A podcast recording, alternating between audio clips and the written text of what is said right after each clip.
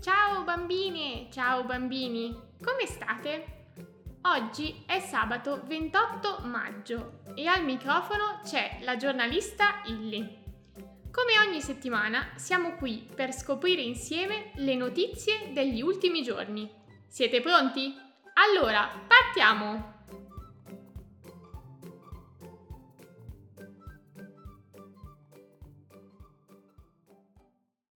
Diritto di sparare. In Texas, uno stato americano, questa settimana è successa una cosa brutta. Martedì scorso, 19 alunni e due maestre della scuola elementare del paese di Uvaldi sono stati uccisi. A sparare è stato un ragazzo che aveva frequentato quella stessa scuola, la Robb Elementary School, e che pochi giorni fa aveva compiuto 18 anni. Questo ragazzo aveva problemi familiari, aveva avuto brutte esperienze a scuola e non stava bene. Ciò nonostante, appena diventato maggiorenne, è riuscito a comprare senza problemi due fucili e una pistola, che ha usato per entrare nella scuola e sparare, prima di essere a sua volta fermato e colpito da un agente di polizia. Purtroppo non è la prima volta che negli Stati Uniti accadono fatti simili. Solo nei primi mesi del 2022 di sparatorie ce ne sono state 202. Ma com'è possibile? Il motivo è che negli Stati Uniti è molto facile comprarsi armi.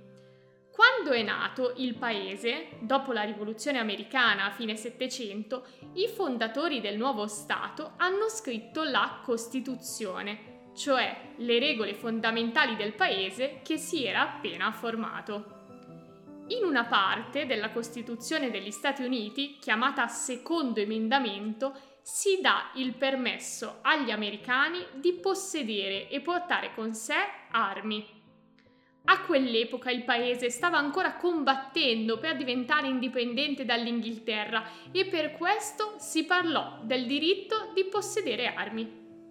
Da allora le regole non sono cambiate e ancora adesso comprare un'arma negli Stati Uniti è facile e legale, tanto che le pistole si comprano nei negozi oppure si ordinano su internet. Alcuni americani, naturalmente, hanno paura che ci siano così tante armi in circolazione e soprattutto che chiunque possa comprarne una. Molti altri però si sentono sicuri con un fucile in casa e liberi di difendersi da soli, visto che non si fidano della polizia e dello Stato. Per paura di deludere queste persone e di danneggiare le aziende che producono armi, finora i politici non hanno mai ottenuto un accordo per modificare la legge. Dopo il fatto di Uvaldi, il presidente americano Joe Biden ha detto che si impegnerà a cambiare le regole a ogni costo. Ma lo farà davvero?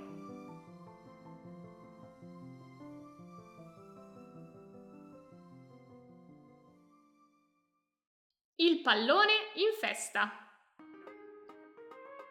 Questa settimana due eventi calcistici hanno fatto esultare molte persone in Italia. Quali? Scommetto che li sapete già tutti. Il Milan ha vinto lo scudetto e pochi giorni dopo la Roma si è aggiudicata la Conference League. Appassionati sfegatati di calcio, state buoni, mentre spiego di che si tratta a chi del pallone ne sa un pochino di meno. Il Milan è arrivato primo tra tutte le squadre di calcio italiane. Non succedeva da 11 anni e la vittoria è stata contesa fino all'ultimo con l'altra squadra di Milano, l'Inter. Ma domenica, vincendo contro il Sassuolo nell'ultima partita del campionato, il Milan si è aggiudicato il trofeo e i tifosi hanno potuto dare il via ai festeggiamenti, sia a Reggio Emilia, dove si giocava la partita, sia in Piazza Duomo a Milano. La Roma, invece, ha messo le mani sulla coppa della Conference League, un torneo europeo che fino all'anno scorso non esisteva. La Roma lo ha vinto battendo 1-0 la squadra olandese del Feyenoord nello stadio di Tirana, in Albania.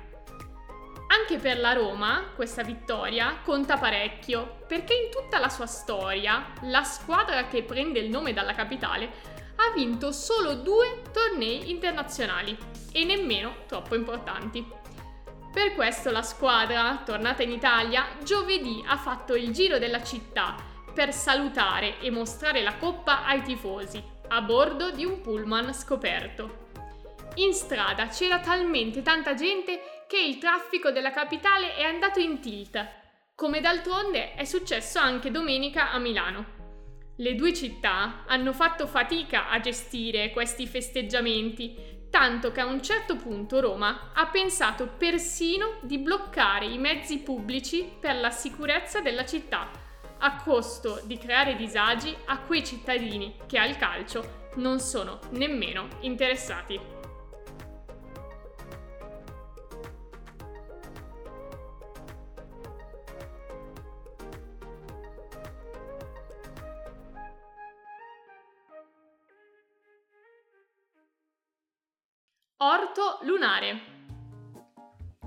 Se vi piace coltivare zucchine e insalata, sarete felici di sapere che presto un orto lo potrete fare anche sulla Luna.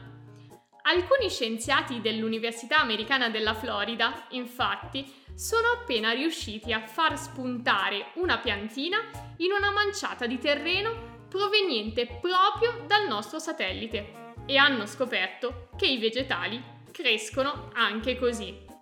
Questa scoperta fino ad oggi non era affatto ovvia perché il suolo della Luna è molto diverso da quello della Terra. È polveroso, non contiene nutrienti ed è pieno di pezzi di meteoriti frantumati. Gli esperti lo chiamano regolite. La regolite, prelevata dalla Luna durante le antiche missioni, è appena una manciata e così l'Agenzia Spaziale NASA, che la conserva come un cimelio, ci ha messo 10 anni a convincersi a darne un paio di cucchiaini all'Università della Florida. Nel prezioso terriccio gli studiosi hanno posizionato alcuni semi dell'arabetta, una pianta della famiglia del broccolo che può crescere in pochissimo terreno. E in effetti, dopo pochi giorni, li hanno visti germogliare. Certo, le piante coltivate nel suolo lunare sono cresciute più lentamente di quelle nate nel terreno terrestre. Le radici si sono sviluppate meno e alcune foglie sono diventate rosse. Però ce l'hanno fatta e questa è una scoperta importante perché coltivare nello spazio è fondamentale per permettere di sopravvivere agli astronauti che in futuro ci andranno per lunghe missioni.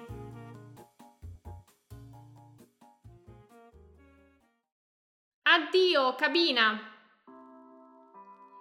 Chissà quante storie ha ascoltato, quanti saluti e segreti ha origliato con quella cornetta. Ora però è tutto finito. Lunedì l'ultima cabina telefonica di New York è stata scollegata e tolta dalla strada in cui si trovava. Le cabine telefoniche erano stanze con pareti trasparenti che erano sparse in ogni città e che contenevano un telefono. Quando non esistevano i cellulari e c'era bisogno di chiamare qualcuno, si entrava in una cabina, si alzava la cornetta, si inserivano i soldi o gli appositi gettoni e si componeva il numero. Oggi, che ognuno gira con il suo telefono in tasca, ovviamente le cabine non servono più e sono state mandate in pensione. A New York fino ad oggi ne era rimasta solo una, che adesso sarà esposta in un museo della città come un prezioso cimelio di ciò che è passato. Appeso a un filo. Ha camminato per 2 km e 200 metri su un filo sospeso in aria. Mai nessuno ha fatto meglio di lui. Nathan Paulin, 28 anni, francese e acrobata esperto di camminate sulle funi, ha battuto il record mondiale per la traversata più lunga mai fatta in equilibrio su una corda. L'impresa è stata compiuta nella baia di Mont Saint-Michel. La corda, larga 2 cm e sospesa a 95 metri da terra, è stata tirata tra l'abbazia di Mont Saint-Michel e una gru posizionata lì per l'occasione. Paulen ci ha messo circa due ore per portare a termine l'impresa e ora sta già pensando alla prossima avventura sul filo. Ad essere rimasti stupiti del risultato del funambolo sono stati soprattutto i genitori di Paulen, perché da piccolo il funambolo soffriva di vertigini e aveva paura dell'altezza.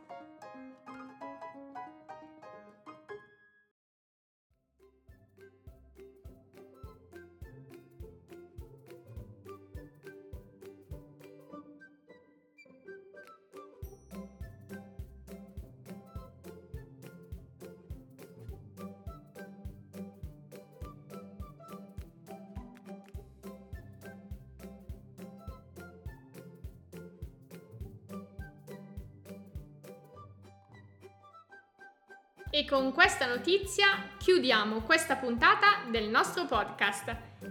Vi aspetto sabato prossimo e vi voglio tutti, mi raccomando, perché il prossimo sarà l'ultimo episodio di questa stagione delle notizie della Illy. Non potete mancare. Ciao a tutti!